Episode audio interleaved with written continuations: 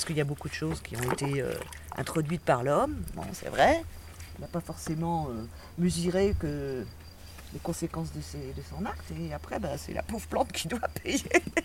Tu vois ce que je veux dire Enfin, je veux dire la pauvre plante. Après, Mm. tu l'arraches parce que tu estimes que. Ah ouais, non, mais attends, qu'est-ce que tu fais là? Je t'avais pas demandé de venir. euh, tu vois, euh, de venir partout. Enfin, bon, ouais, mais.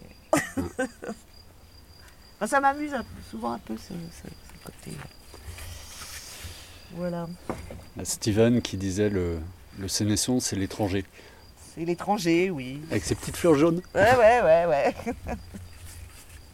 c'est vrai, c'est une façon de, de- de voir aussi.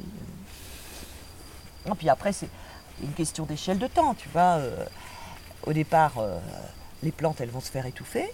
Il va y avoir un rééquilibrage. Il y a Mhm. toujours un rééquilibrage dans la nature. Mhm. C'est qu'une question de temps.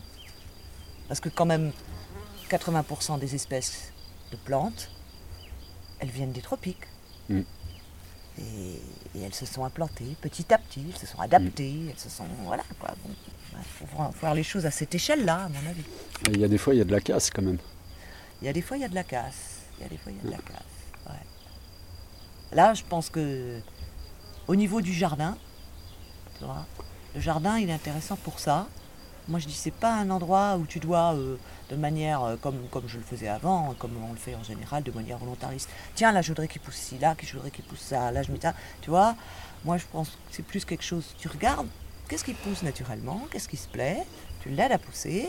Toi, éventuellement, tu rajoutes tes trucs. Mm. Et puis, ce qui a un peu de mal à pousser, parce que, euh, bah, parce que par exemple, toi, à un moment, j'avais mis des cactus à un, moment, à un endroit parce que ils avaient passé le bulle sur le terrain, c'était un véritable euh, euh, endroit, de, on aurait dit le Sahel. Donc j'ai mis tout ce que je trouvais, les cactus ça allait très bien, mais après les mûrisiers ont poussé, on fait de l'ombre, les cactus ont dépéri, voilà. Donc là, c'est à moi après de déplacer les cactus. C'est parce que je, je- je- il- là, ils se plaisent plus. Tu travailles le sol des fois ou pas?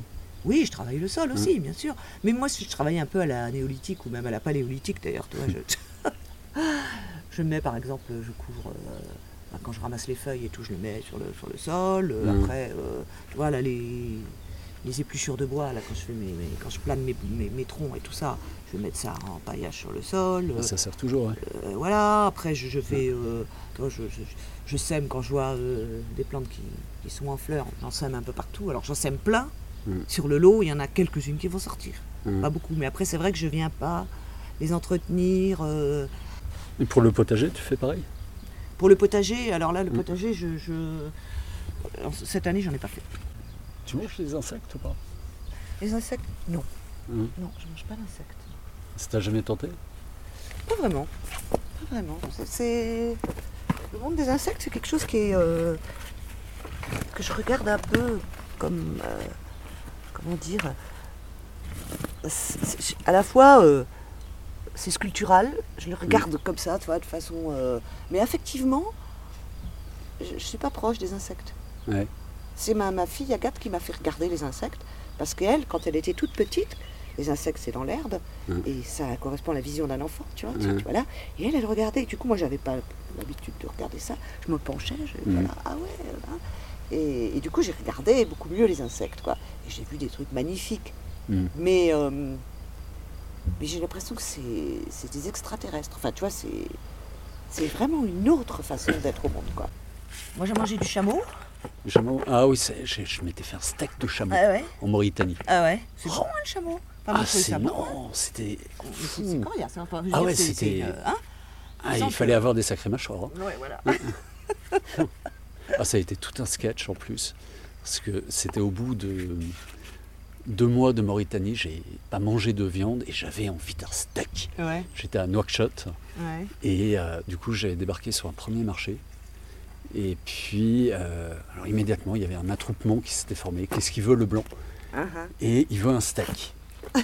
Ah Et apparemment, le steak, c'était pas une denrée commune, quoi. C'est. euh, Ah oui, ben, et, étonne, ouais. et alors, du coup, il y a des gens qui spontanément m'ont aidé. Et on a fait ensemble trois marchés pour trouver euh, finalement un steak de chameau. Ah.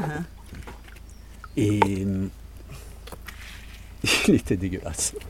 Mais ce qui m'avait vraiment touché, c'était ces gens qui, tu vois, que j'avais rencontrés, qui avaient pris le bus avec moi Ah ouais. pour m'aider juste parce que j'étais un étranger. Mm, mm. Et à sa Mauritanie, il y avait un sens de l'accueil qui était extraordinaire. Ah bah ça, euh, tous les pays, euh, les pays du Maghreb et tout ça, c'est, c'est sûr qu'on ferait bien d'en prendre un peu, un peu de la graine. Ah bah ça fait réfléchir ça, après. euh, ouais. Hein. Enfin, moi, je vois comment on accueille les, bon, ceux qu'on appelle les Arabes, qui sont d'ailleurs souvent des Berbères et tout ça. Hein. Putain, moi, quand j'étais accueilli là-bas, oh, j'ai la honte des fois. hein. On peut-